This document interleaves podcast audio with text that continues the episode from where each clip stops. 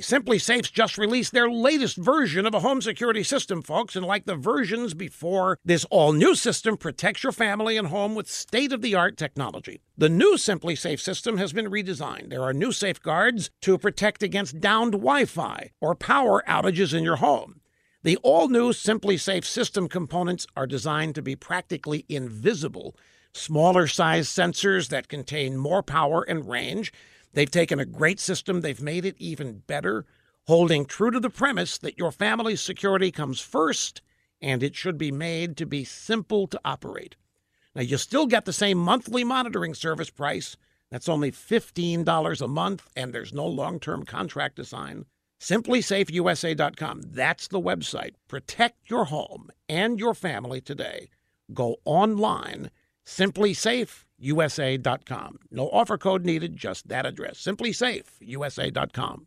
When Obama assumed office, the Senate and House were in Democrat hands, and that was the case for two years. And they passed all kinds of partisan legislation, including Obamacare and that spending bill called the stimulus or porkulus that was really a money laundering operation for their union buddies. Now, in those years, the Democrats had every opportunity to pass comprehensive immigration reform. Republicans were powerless to stop them.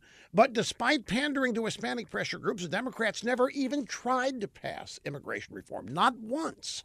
Obama repeatedly told these groups that he couldn't single handedly legalize Dreamers because that would be unconstitutional. But then he changed his mind. As his time in office was ending, he issued an executive order granting amnesty to a portion of them. It was unconstitutional then and still is today. That brings us to President Trump. In his immigration plan, he offered a real pathway to citizenship for almost 2 million dreamers. In return, he asked Congress to finally deal with border security and true immigration reform. Well, last week, Democrats in the Senate blocked it. They're demanding no consequences for sanctuary cities that ignore federal law. They're demanding that chain migration and a broken lottery system stay in place. And once again, Democrats turn their backs on the so called dreamers. Maybe one day these people will realize that Democrats are not their friends. To Democrats, dreamers are political pawns. It's a rigged game. Hey, the Democrats could have passed gun control in those first two years. Not even a chance that they tried.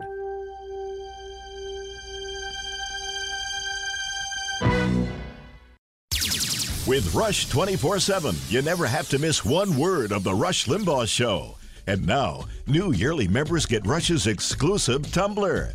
Sip from Rush's wisdom all day long with Rush 24 7 and Rush's exclusive tumbler. It's our best tumbler yet. Check it out at rushlimbaugh.com. You're listening to the EIB Network.